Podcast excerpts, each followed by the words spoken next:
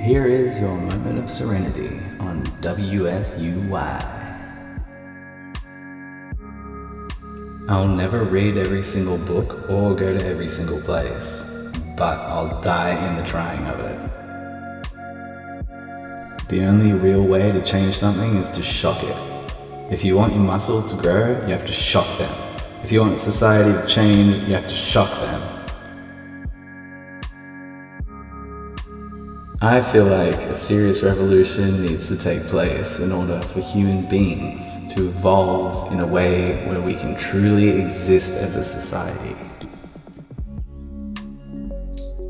Looting a corehound will result in additional luck for the rest of the raid. If you fail to loot the corehounds, you will be teabagged by Cios and Jolly. This has been your moment of serenity, brought to you by Night Shift Radio.